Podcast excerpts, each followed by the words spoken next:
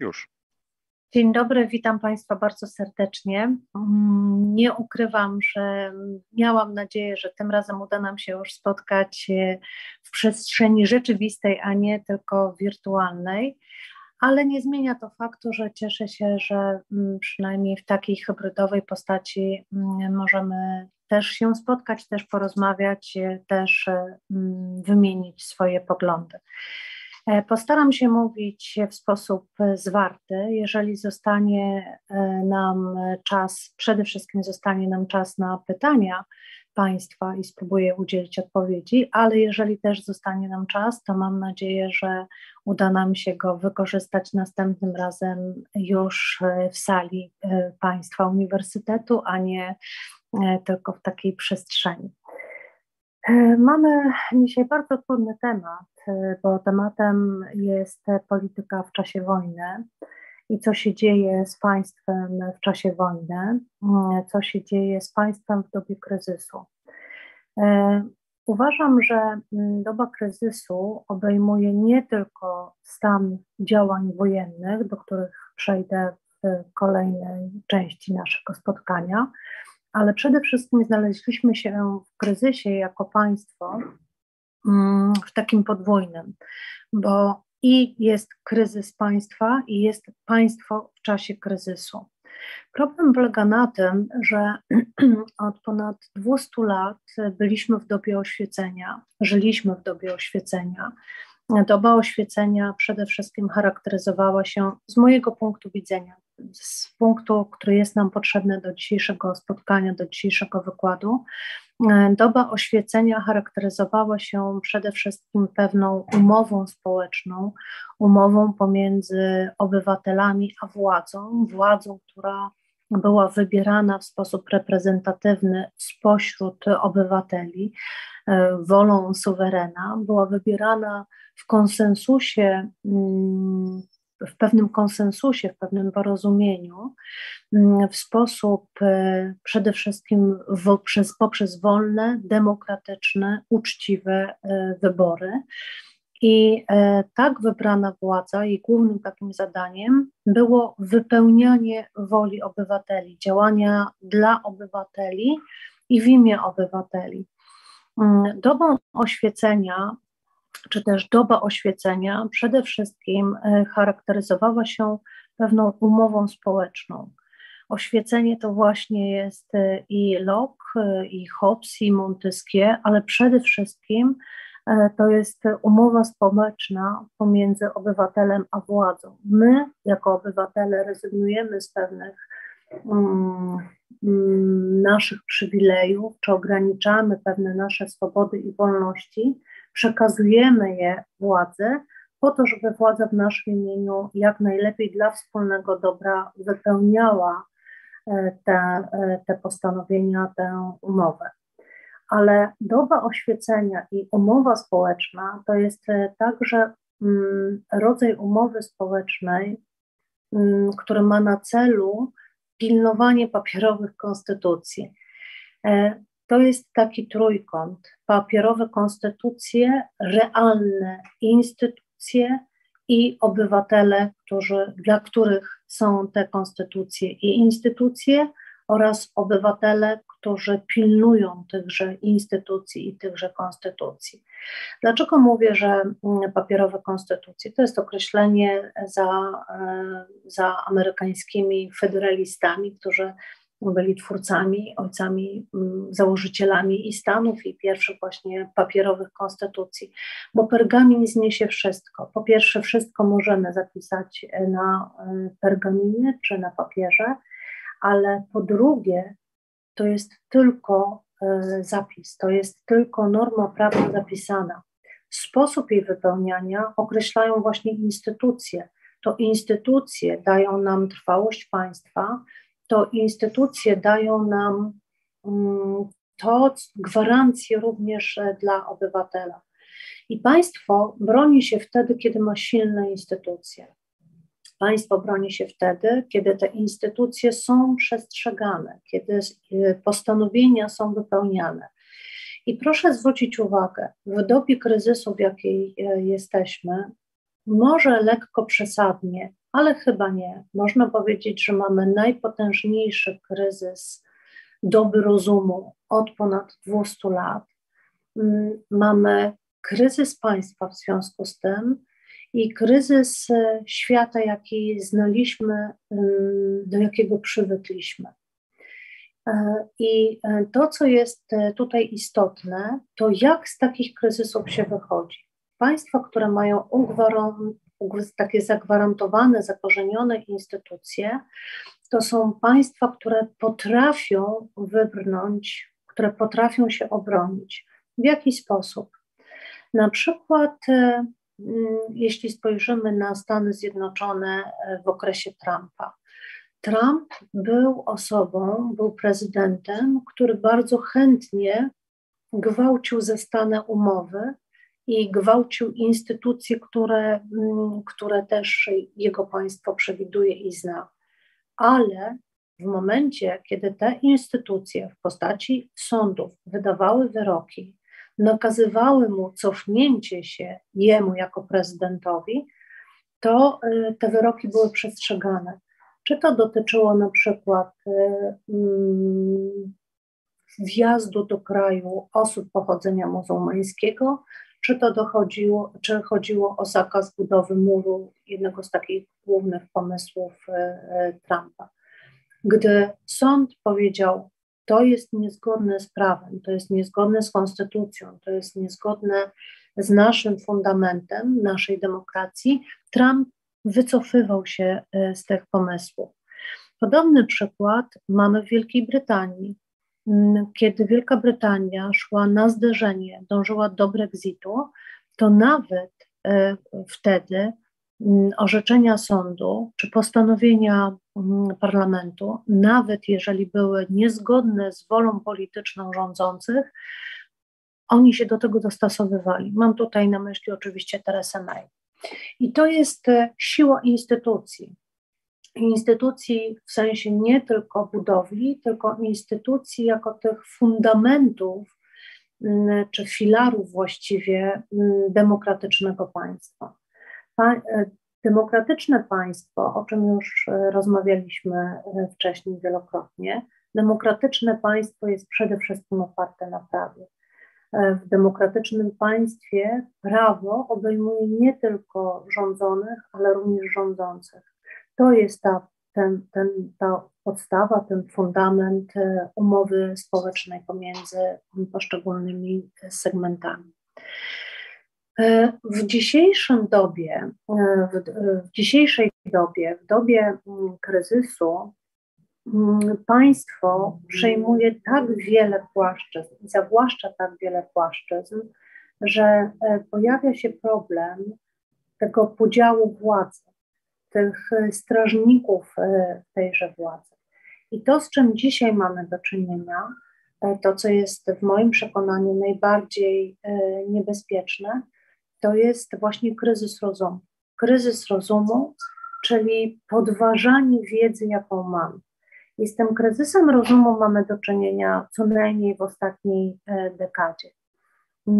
Do takiego kryzysu zaliczam między innymi fejkowe kampanie dotyczące na przykład Brexitu, takie kampanie dotyczące na przykład kampanii prezydenta Trumpa, kampanii prezydenckiej, Czy do, takich,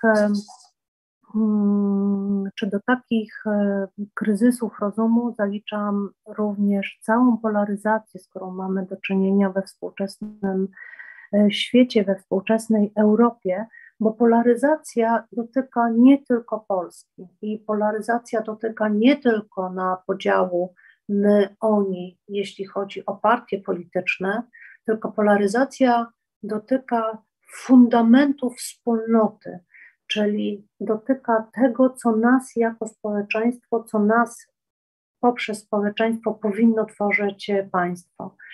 I co mam na myśli, mówiąc o tak głębokiej polaryzacji? To jest przede wszystkim szukanie wroga, to jest wskazywanie wroga.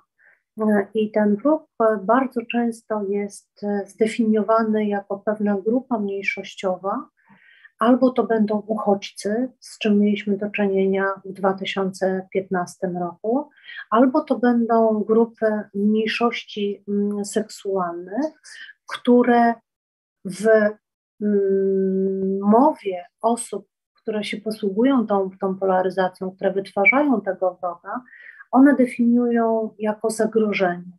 Zagrożenie dla wartości, w których przywykli żyć, czy z którymi, które są im najbliższe.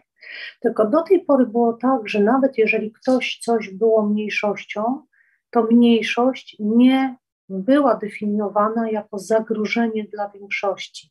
Mniejszość w demokracji jest chroniona. Demokracja to są rządy większości w imieniu, to są rządy mniejszości w imieniu, w imieniu większości z poszanowaniem praw mniejszości. Jeżeli czujemy się w jakiś sposób niepewni, to bardzo chętnie przerzucimy nasze strachy na innych, innych w różny sposób zdefiniowanych. Ale to jest potrzebne po to rządzącym, żeby mogli prowadzić do konsolidacji własnego obozu. To jest na przykład, przepraszam, to jest na przykład obóz brexitowy w Wielkiej Brytanii. Jak wyjdziemy z Unii Europejskiej, to nam będzie lepiej, bo to, co dzisiaj nas ogranicza, to jest Unia Europejska. To my płacimy za dużo na Unię. To przyjeżdżają Polacy czy inni, inne narodowości i zabierają nam pracę. Tak mówili Brytyjczycy. Jakie są konsekwencje, jakie są koszty ich decyzji, jakie są koszty Brexitu, to już dzisiaj widzimy, jak, jakie mają problemy na rynku pracy, jakie mają problemy z opieką zdrowotną, czy jakie mają problemy chociażby z łańcuchem dostaw. To jest, to jest z jednej strony. Trump mówił, to my, Ameryka, musi być na pierwszym miejscu, to nasze bezpieczeństwo jest najważniejsze, na sobie musimy się skupić, inni nam zabierają pracę, inni nam zabierają rynki, inni są winni. Odseparujmy, odgrodźmy się od, od reszty co najmniej Ameryki, jak nie reszty świata i wtedy nam będzie lepiej, wtedy wszystko będzie lepiej szło. Czy to jest możliwe i czy to jest prawda? Globalizacja jest procesem postępującym, być może za daleko postępującym, z czym mieliśmy, co, co było tak naocznie widoczne chociażby podczas pandemii, ale jest procesem nie do odwrócenia. Można ją w jakiś sposób ograniczyć, można starać się powstrzymywać, można starać się budować silniejsze państwa czy silniejsze gospodarki narodowe, ale nie zatrzymamy łańcucha połączeń, światowego łańcucha połączeń. Innym przykładem takiej bardzo niebezpiecznej, daleko idącej polaryzacji to jest polaryzacja, która jest widoczna w Europie, która jest widoczna w naszym regionie. Jeszcze w styczniu tego roku rządzący spotykali się z przedstawicielami, oni to nazywali konserwatywnej części Europy. Ja bym powiedziała, że daleko eurosceptycznej, a niektórzy z nich wręcz proputinowscy w swoich poglądach. To, to byli proputinowscy liderzy Europy. Dlaczego to ma znaczenie? Dlatego, że żadna ideologia czy żadna idea nie rozprzestrzenia się z dnia na dzień, tylko to są lata pracy. Jeżeli jest bardziej taka nośna, przystępna, to będą krótsze lata, jeżeli mniej przystępna, to będą dłuższe, dekady. Ale proszę zwrócić uwagę, ile lat Władimir Putin pracował na uzależnienie Europy Zachodniej od Rosji. I ja nie mówię już o pewnym podziale zim, postzimnowojennym, czy wychodzenie z tego podziału postzimnowojennego, tylko mówię nawet o ostatnich dekadach. w jaki sposób budował uzależnianie na przykład Włoch, Hiszpanii, Francji, Austrii, Niemiec, czy też naszego tutaj bloku środkowo-wschodniego od złóż, złóż zasobów czy, czy, innych, czy innych swoich rynków też zbytu. W jaki sposób następowała, następowało uzależnienie.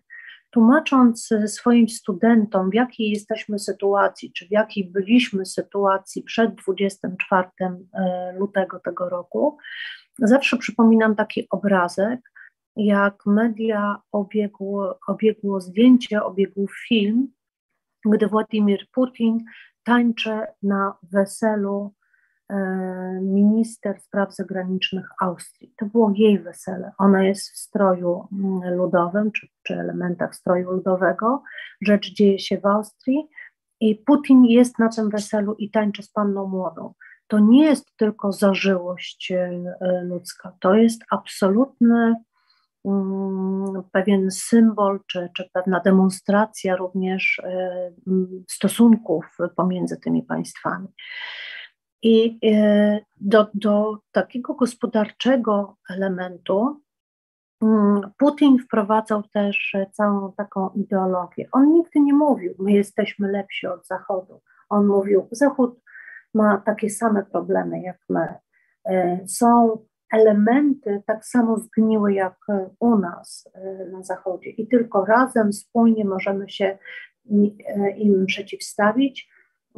Tylko razem, wspólnie możemy walczyć o zachowanie naszych wartości, naszych konserwatywnych wartości, mówił Putin. Kiedy on to mówił? W październiku ubiegłego roku, na corocznym zjeździe um, takich konserwatystów, gdzie, gdzie właśnie mówi się o, mówiło się o prognozach o przyszłości. I w ten sposób Rosja postrzegała też swoje miejsce. Wsiała właśnie ten konserwatyzm i, i te próby zabezpieczenia przed zmieniającym się mm, światem. To były hasła, które bardzo chętnie były również mm, podtrzymywane, czy też mm, wyciągane, czy wdrażane w innych krajach. Nie bez przyczyny nasze bliskie kontakty, to były kontakty z Salvinim, czy to były kontakty z Marine Le Pen, czy, czy, czy z Orbánem, z osobami, które w Europie uchodzą za zwolenników Putina.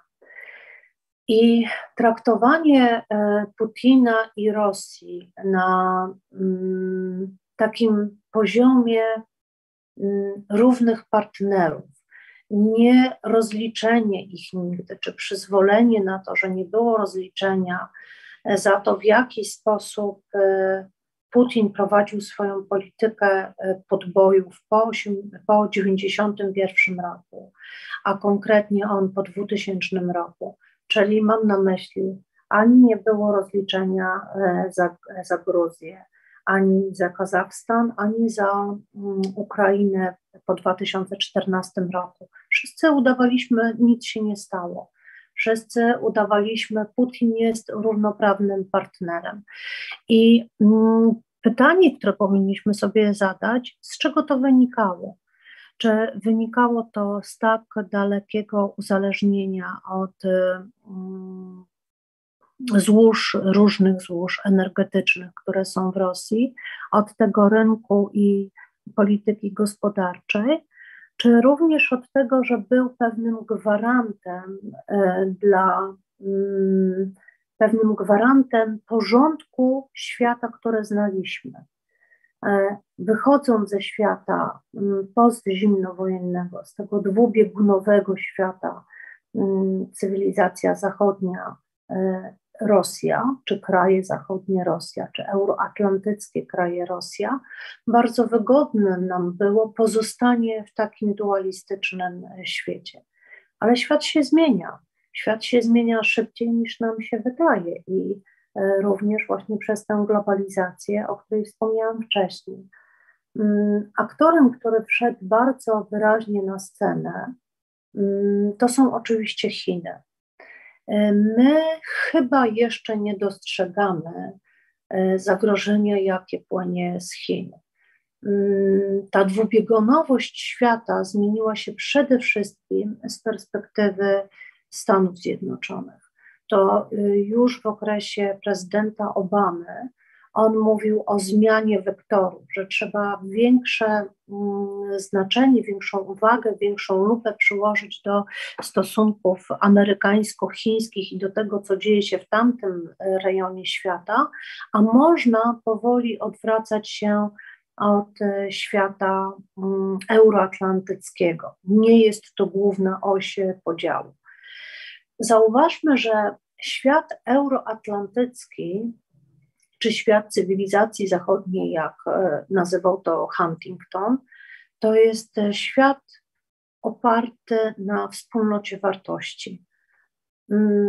W uproszczeniu powiem, na wspólnocie wartości liberalnych doby oświecenia, właśnie tego oświecenia, tego, tej doby rozumu, od której wyszliśmy. Jeżeli tak, to pewne wartości są dla nas na tyle wspólne i spójne, że w ich imieniu bronimy słabszych, że w ich imieniu występujemy razem, czy prezentujemy, czy staramy się prezentować wspólne idee, wspólne wartości. Jeśli patrzymy na krąg kulturowy państw wschodnich czy państw azjatyckich, tam już te wartości są różne w zależności od tego, na co kładziemy większy nacisk, czy z jakiej perspektywy patrzymy na ten podział. Ale niewątpliwie przy takim podziału, przy takim podziale jedna różnica jest uderzająca. To jest podmiotowość obywatela w państwie. Jeśli patrzymy na Chiny, które przez ostatnie dekady zrobiły absolutnie skokowy, nastąpił w nich skokowy rozwój. Jeśli patrzymy na Chiny, znowu zależy z jakiej perspektywy, z perspektywy rozwoju Chin, do te, to co było trzydzieści lat temu, czy jest dzisiaj, ocena będzie inna niż jak patrzymy na Chiny, Chiny dzisiejsze, a Chiny, a przepraszam, a państwa cywilizacji zachodniej. I jest jeszcze jedna perspektywa, Chiny dzisiejsze, a Rosja dzisiejsza. Rozwój Chin czy rozwój Rosji jako państw, które weszły w zupełnie inne ery, w zupełnie inne doby rozwojowe na przełomie wieków, to widzimy, jak gigantyczny postęp zrobiły Chiny, w jaki sposób się rozwinęły, jak powstały nowe miasta, nowe technologie, nowa gospodarka, nowe społeczeństwo, jak nastąpił przyrost klasy średniej, to co chce prezydent Xi, żeby to był miliard, miliard osób należących, przynależących do klasy średniej na stulecie Chin i właściwie to już zostało osiągnięte. I jak rozwinęła się przez ten czas Rosja, jak bardzo stała się państwem oligarchów, państwem podzielonym, państwem olbrzymich dysproporcji, państwem, które zostało zawłaszczone, tak jak powiedziałam, przez dość wąską grupę przyjaciół, oligarchów wokół głowy państwa, czyli w tym przypadku wokół Putina. Więc jeśli tak to porównujemy, to brakuje nam jeszcze jednego elementu do, tej, do, do tego porównania. To jest podmiotowość obywatela. Jakość życia w Chinach poprawiła się znacząco na przestrzeni trzydziestu lat. Jakość życia w Rosji poprawiła się dla wielu, ale nie dla wszystkich. I tak jak powiedziałam wcześniej, te dysproporcje są tutaj olbrzymie. Ale jak poprawiła się podmiotowość obywatela w przeciągu ostatnich trzydziestu lat? Jak, jak zmieniła się pozycja obywatela w państwie? I to wszystko jedno, w którym obszarze spojrzymy, bo te zmiany są wszędzie widoczne. Tego, czego należy się obawiać dzisiaj, czego możemy się obawiać, to jest ten model chiński, czyli z jednej strony wydaje się znakomicie podniesiony poziom życia w Chinach i znakomicie ograniczane wolności. Zdaję sobie sprawę, mam pełną świadomość z tychże i tak ograniczonych wolności, które były i przed zmianami proponowanymi przez i wprowadzanymi przez prezydenta Xi. Ale chodzi mi o m, takie, m, to się mówi, to są Chiny pięć zero, czyli to jest pełne monitorowanie m, obywatela, pełne jego śledzenie, nagradzanie, kiedy ma prawidłowe posta- postawy i y, karanie, kiedy na przykład źle przechodzi przez jezdnię, czy nie tak, y, czy, czy spóźnił się z jakąś opłatą, czy z czymkolwiek. Proszę mnie dobrze zrozumieć. Y, rozumiem, dlaczego są mandaty, czy dlaczego są kary, ale to państwo w Chinach decyduje, czy możesz pojechać tym pociągiem, opuścić swoją prowincję, czy też nie możesz y, opuścić swojego y, regionu. A z czego to wynika? Z punktów, które zdobywasz jako obywatel. Czyli ten monitoring obywatela jest tak daleko posunięty, że trudno mówić o podmiotowości, a już na pewno o swobodach obywatelskich. I rozprzestrzenianie się takiego modelu, czy ograniczanie, czy takie rozrastanie się państwa w dziedzinach, które są dla nas jako obywateli bardzo niebezpieczne i bardzo niepożądane, to jest też dla mnie przejaw kresu rozumu, czyli przejaw końca umowy społecznej, czyli to jest przejaw nie równi spośród równych, nie upodmiotowieni wszyscy dorośli obywatele i ten kwantyfikator jest coraz szerszy, tylko niestety odchodzenie od takiego, od takiego państwa na rzecz państwa, które monitoruje, patrzy okiem kamery właściwie dwadzieścia cztery godziny na dobę. To jest państwo, w którym Pegasus, który ci wchodzi w każdą przestrzeń i, i w każdą część ciebie, jest czymś normalnym, a nie anormalnym. I to powoduje, że państwo jako instytucja dla obywateli jest coraz słabsze, a staje się coraz silniejsze, coraz mocniejsze jako państwo monitorujące, jako państwo siłą mm, władzy, a nie podmiotowością y, obywateli. I również mówiąc o tym trójkącie, o tej mm, łącznej takiej triadzie, konstytucje, instytucje, obywatele, to miałam na myśli, ile nas obywateli w państwie, a ile państwa w nas obywatelach. To jest ten y, kryzys, y, y, z którym się spotykamy. I na to, y, do, do tego jakby dochodzi jeszcze jeden problem, mianowicie y, czynniki zewnętrzne. Czyli jaka jest ta polityka w czasie, my mamy temat w czasie wojny, a ja bym powiedziała szerzej w ogóle w czasie kryzysu. Zobaczcie Państwo, w jaki sposób nie tylko w Polsce, ale w ogóle zachowywali się obywatele w czasie pandemii, zwłaszcza w pierwszym okresie pandemii. Pełne zrozumienie, pełne podporządkowanie, pełna zgoda na ograniczanie praw obywatelskich właściwie rozporządzeniami premierów czy rozporządzeniami odpowiednich ministrów. Nikt z nas właściwie nie protestował. Oczywiście nie mówimy o tak skrajnych przypadkach, z jakimi mieliśmy do czynienia w Chinach, gdzie zamknęli całe prowincje, gdzie były zamykane ludziom, zaspawane drzwi, żeby nie mogli wychodzić i opuszczać bloków całych, gdzie miała być dostarczana żywność. Niekoniecznie to się to było realizowane tak, jak, jak, jak było zapowiadane, czyli takie absolutne ograniczenie swobód obywatelskich, właściwie bez powiedzenia, jaki będzie następny krok, jaki będzie, jak, jaki będzie etap wyjścia z tego kryzysu.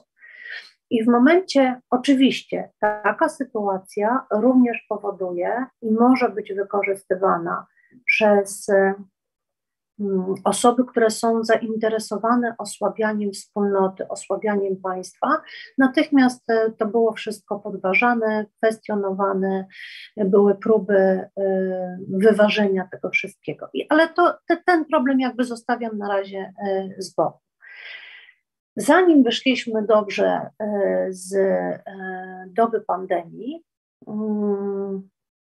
znając skutki pandemii i takich różnych zachowań i obywateli, i państwa, chociażby sprzed stu lat, wiemy, jak to się skończyło i jakie były takie skutki dalekosiężne. Zanim to się wszystko wydarzyło, wyszliśmy w jeszcze poważniejszy kryzys. Najpierw to był kryzys uchodźczy na granicy białoruskiej, a następnie wojna u naszego najbliższego sąsiada, jakim jest Ukraina. Dlaczego ta wojna nastąpiła teraz? Wydaje się, patrząc na działania Putina, że czas ku temu był czasem optymalnym. Wszystkie analizy pokazywały, właściwie od jesieni mówiły, że nastąpi atak Rosji w Ukrainie i właściwie był to taki moment ostatni dla, dla takich działań. Dlaczego ostatni?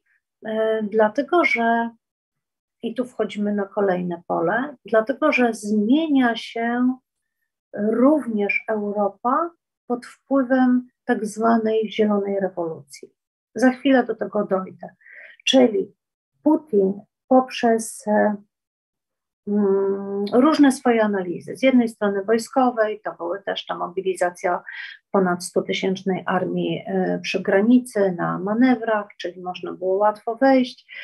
Miał również w miarę rozpracowane państwa zachodnie, gdzie miał pozyskanych przyjaciół już wcześniej i mógł się spodziewać raczej takiej, bym powiedziała, łagodnej reakcji niż ostrzejszej, zwłaszcza, że po dwa tysiące czternastym roku, kiedy nie było żadnej reakcji, miał gdzieś też takie przyzwolenie i wydaje się, że nie docenił um, starego Bidena, nie docenił prezydenta, który całe swoje aktywne życie spędził w w zimnowojennym podziale świata, który doskonale wiedział, jak działa Rosja i jakie mogą być konsekwencje tego działania.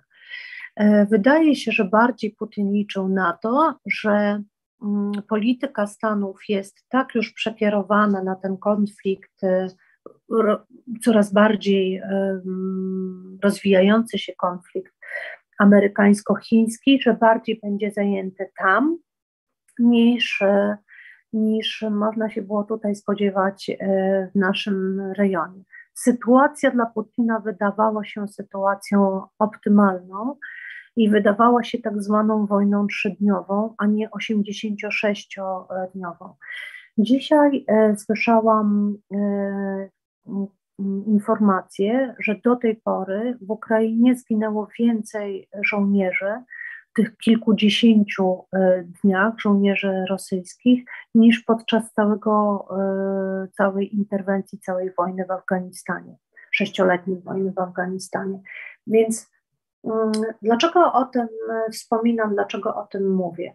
Dlatego, że polityka w czasie wojny ma różne wymiary. państwo w czasie wojny ma różne wymiary.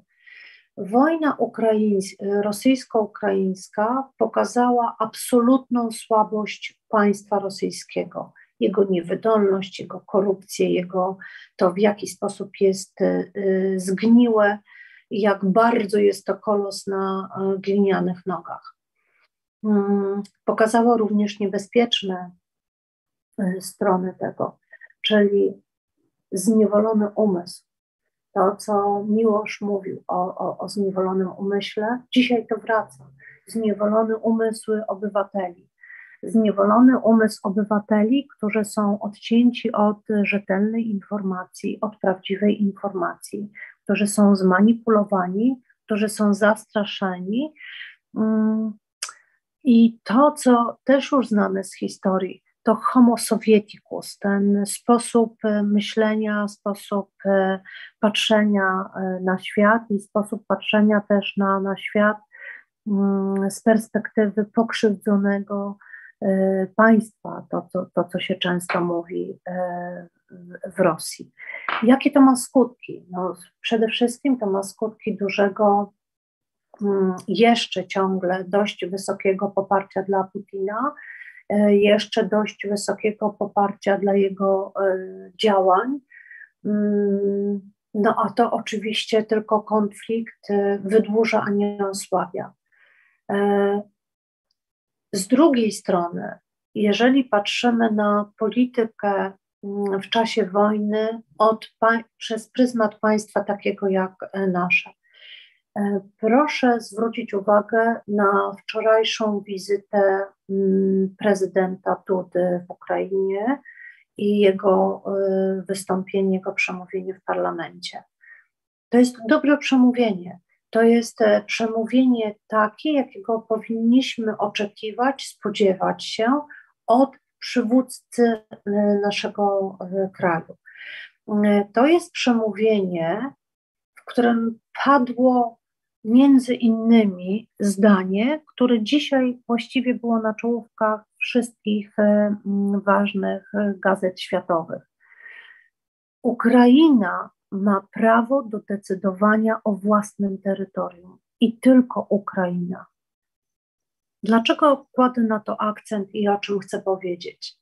Dlatego, że w dość rozleniwionym, w dość takim rozleniwienionym świecie, chyba, chyba nadal źle to powiedziałam, w świecie, który przywykł do silnych liderów, którzy wyznaczają pewne trendy, w takim świecie przywykliśmy się mówić o Rosji jako o wielkim mocarstwie, o Rosji, której się należy, o Rosji, która ma prawo. Duda mówi nie. To Ukraina ma prawo decydować o swoim terytorium. To Ukraina walczy o swoją tożsamość. To Ukraińcy zostali zespoleni jako naród, wzmocnieni jako naród. To Ukraińcy muszą wywalczyć sobie swoją podmiotowość, w pełni państwowość, bo jeżeli nie zrobią tego dzisiaj, to Rosja się nie cofnie. A naszym obowiązkiem państw cywilizacji zachodniej jest pomóc Ukrainie, aby mogła wdrażać również nasze wartości. My tych wartości nie możemy zanieść na, na bagnetach. My możemy pomóc państwu, aby te wartości zasiliły się na dobre.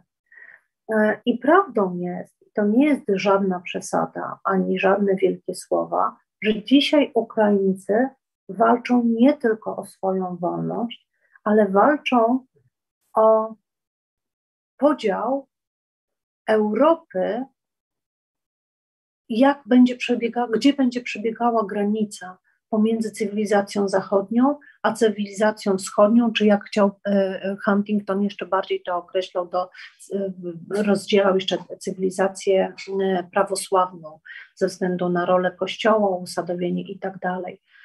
I wracając do tej polityki w czasie wojny,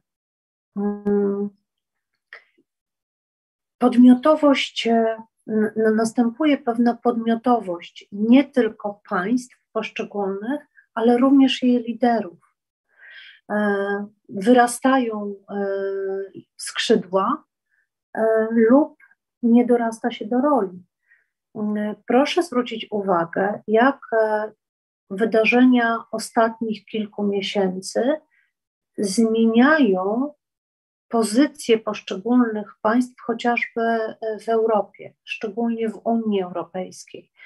Zachowania prezydenta Sarkozy'ego, które były mm, wytłumaczalne i akceptowalne w pierwszej fazie jego, jego działań, dzisiaj są trudno, trudne do wytłumaczenia i zarówno w jego polityce wewnętrznej, a przede wszystkim w polityce zewnętrznej. Niemcy, które do tej pory zdawały się bardzo wyrazistym, silnym liderem, takim trzonem, podmiotem Unii Europejskiej, dzisiaj w tej polityce no, są mocno wycofane. To, co robi i, i zmiana naszej pozycji. Nasza polityka prowadzona konsekwentnie od początku, od dziewięćdziesiątego roku i nieprawdą jest, że jedni spotykali się z tymi, a drudzy są święci i tylko oni prowadzą prawidłową politykę. To jest nieprawda. Polityka wschodnia w Polsce była dość konsekwentnie prowadzona z jedną taką główną myślą w, w tyle głowy, że Rosja dla nas zawsze była zagrożeniem, że nasze położenie pomiędzy silnymi Niemcami a silną Rosją musi wywoływać w nas poczucie budowania przynależności do, do, do różnych sojuszy, które dadzą nam gwarancję bezpieczeństwa, bo bez tych gwarancji bezpieczeństwa jesteśmy na przegranej pozycji w takim położeniu. To jest polityka, która zawsze, mówię o naszej polityce wschodniej, która zawsze mówiła, Rosji nigdy nie można do końca ufać, bo jest niebezpiecznym sąsiadem i nie zmienia się z dnia na dzień, a procesy, które w niej zachodzą, wcale nie usypiają jej imperialistycznych dążeń. Dzisiaj niestety to wszystko się sprawdza, ale przez to nasz prezydent też jest inaczej słuchany i słyszany. A to z kolei może dać mu większą siłę i, i większą odwagę do działania bardziej samodzielnego również na wewnętrznym naszym krajowym podwórku. Bardzo Państwa przepraszam. Czyli,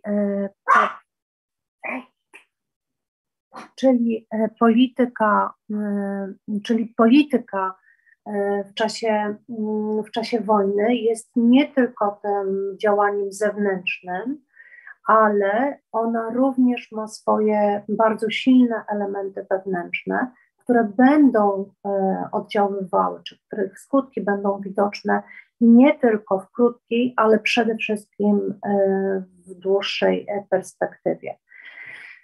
To jest również, jeżeli zejdziemy z tego bardzo szerokiego planu, czyli zmiany wektorów w geopolityce i w polityce światowej, i, i, i mam tutaj na myśli przede wszystkim, patrzę i na Stany, ale i na Chiny, jak, ich, jak Chiny są jak ten przyczajony tygrys, który z lekkim takim wycofaniem e, działa na tej arenie, bo ma bardzo różne interesy, bo z jednej strony zagrożeniem dla Chin, czy głównym konkurentem, no to oczywiście jest to starcie chińsko-amerykańskie, z drugiej strony chęć jakiejś pomocy Rosji, ale po to, żeby mm, gospodarczo można było inaczej tutaj się ustawiać i zresztą przez wciągnięcie, przez wsparcie dla, dla, dla Rosji. Rosja jest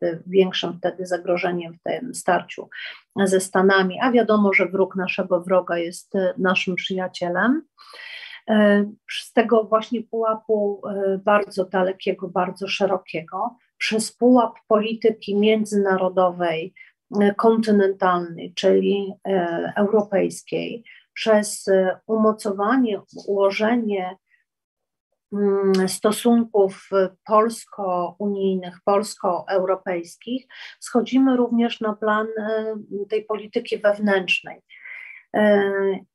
Niestety na to nie starczy mi czasu, żebyśmy mogli szerzej porozmawiać, ale zwracam Państwa uwagę, że właśnie ukazał się raport, w jaki sposób, po, po pierwsze, bardzo wzrosła fala migracji na świecie i to nie jest wywołane tylko Ukrainą, ale również, bo to jest taki całoroczny raport, nie tylko z ostatnich tygodni czy miesięcy, ale to, to są przede wszystkim wojny domowe w Afryce, idąca fala głodu, konsekwencje tej wojny w Ukrainie też właśnie rosnąca, zagrożenie głodem, przede wszystkim w Afryce, ale w ogóle na świecie.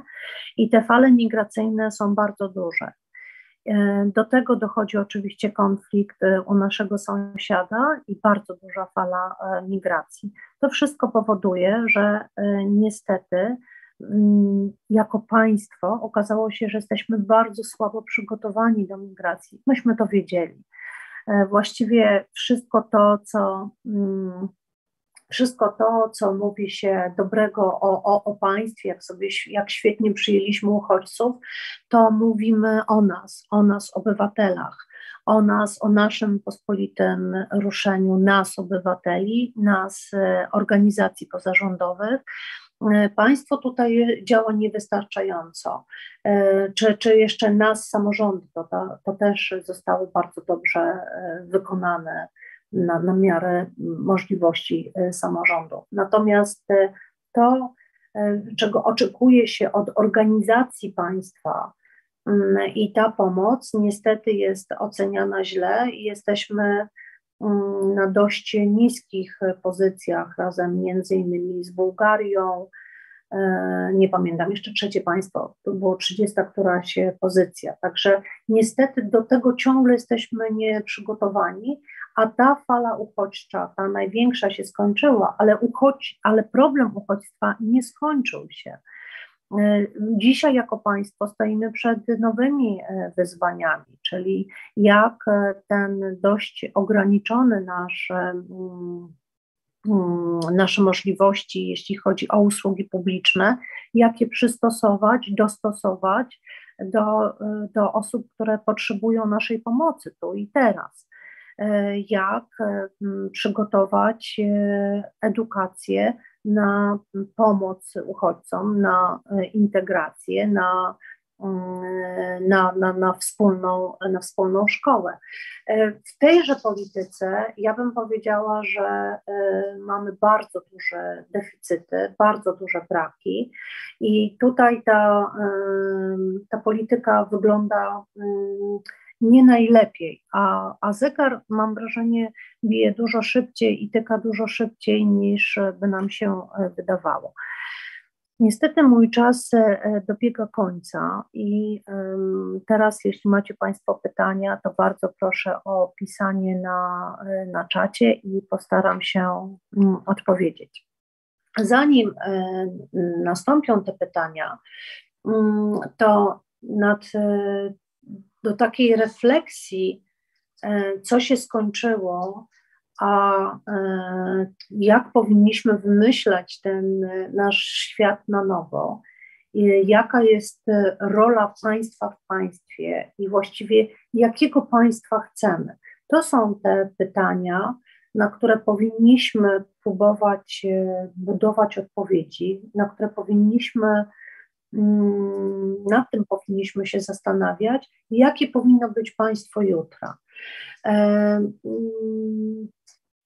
Myślę, że tych płaszczyzn, nad którymi powinniśmy się zastanowić, czy to jest od podziału administracyjnego, od sposobu zarządzania, od podziału i dostępności usług publicznych, no tych płaszczyzn tutaj jest naprawdę bardzo wiele.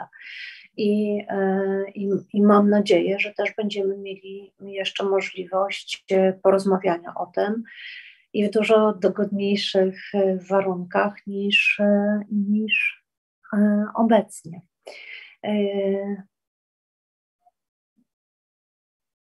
Nie widzę. Aha, um, oczywiście, że teraz już um, widzę. E, tak, tutaj Państwo piszecie i o e, uchodźcach, tak? E, e, nie, może pieska nie będę pokazywała, bardzo, bardzo dziękuję.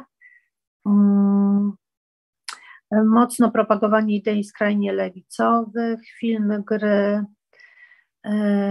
Ja bym powiedziała, że nie tylko idei skrajnie lewicowych, ale również idei skrajnie prawicowych. To, co jest niebezpieczne, to, jest, to są skrajności.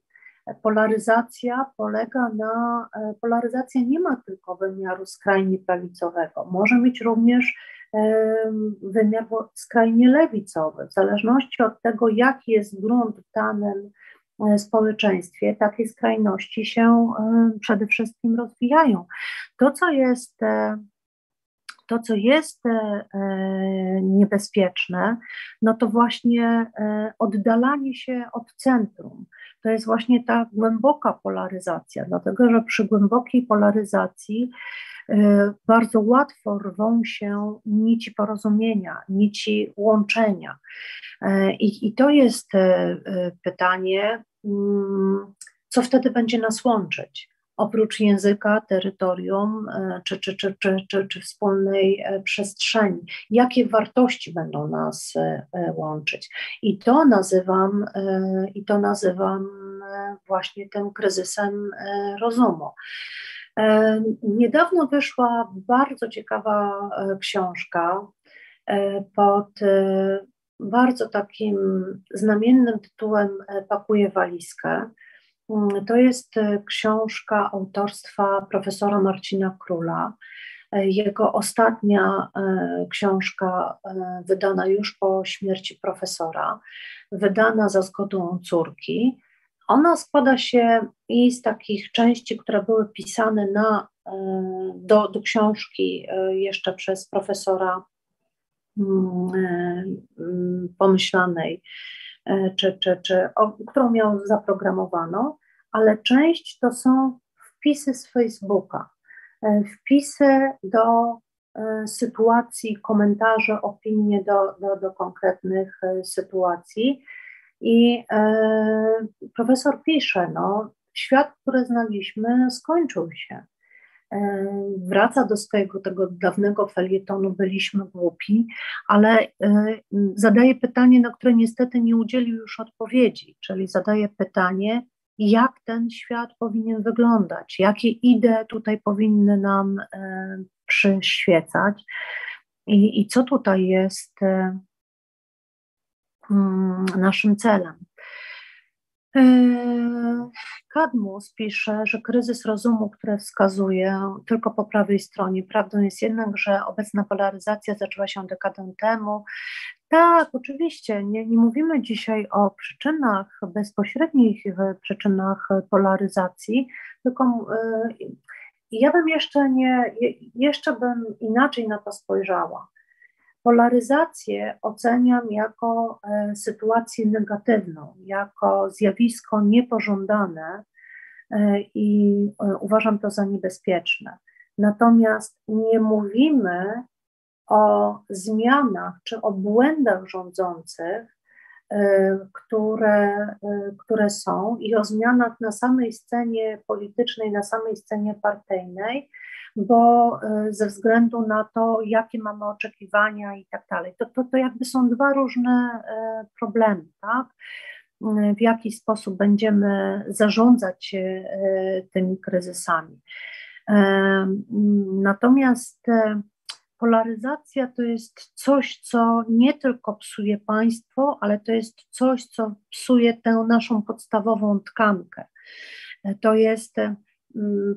I, i, I w polaryzacji, moim zdaniem, to, co jest najbardziej niebezpieczne, to jest wypaczanie znaczenia pojęć.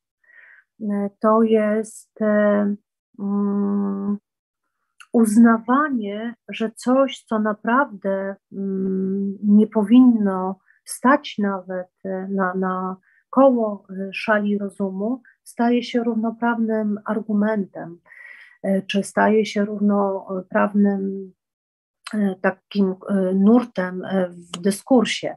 No mam na przykład na myśli, jak patrzymy na fake newsy, czy jak patrzymy na um, zarządzanie informacją w przestrzeni, no to dość łatwo y, jest widocznym to, jak działają farmy trolli. To taki dla uproszczenia, prawda? Czyli, mm, y, czyli na przykład jak mm, trolle wypowiadały się o Brexicie, czy wypowiadały się o wyborach Trumpa, potem jaka była narracja, że nie ma żadnej pandemii, że to jest tylko wymysł i spisek, to się przełożyło na antyszczepionkowców, a dzisiaj y, podobnie te, te farmy trolli zarządzają dezinformacją o wojnie w Ukrainie. Albo bardziej na, na wprost, albo mniej, no to, to już zależy, czyli mówiąc krótko, to, co jest kryzysem rozumu, to jest ograniczony dostęp do rzetelnej informacji. Nawet jeżeli mamy dostęp do informacji, to pytanie, jak jesteśmy uczeni, jak jesteśmy przygotowywani do, do wybrania prawdziwych informacji, do, do zrobienia sita, do, do zrobienia sita z informacji. Niestety tego nie uczy się w szkołach. W związku z tym im mniej rozumu, tym łatwiej będzie zarządzać. Widzę, że z tego, co widzę, to komentarze są bardziej komentarzami, a nie pytaniami. Więc chyba mogę w tym momencie. Czy coś pominęłam? Rozumiem. Czy coś pominęłam?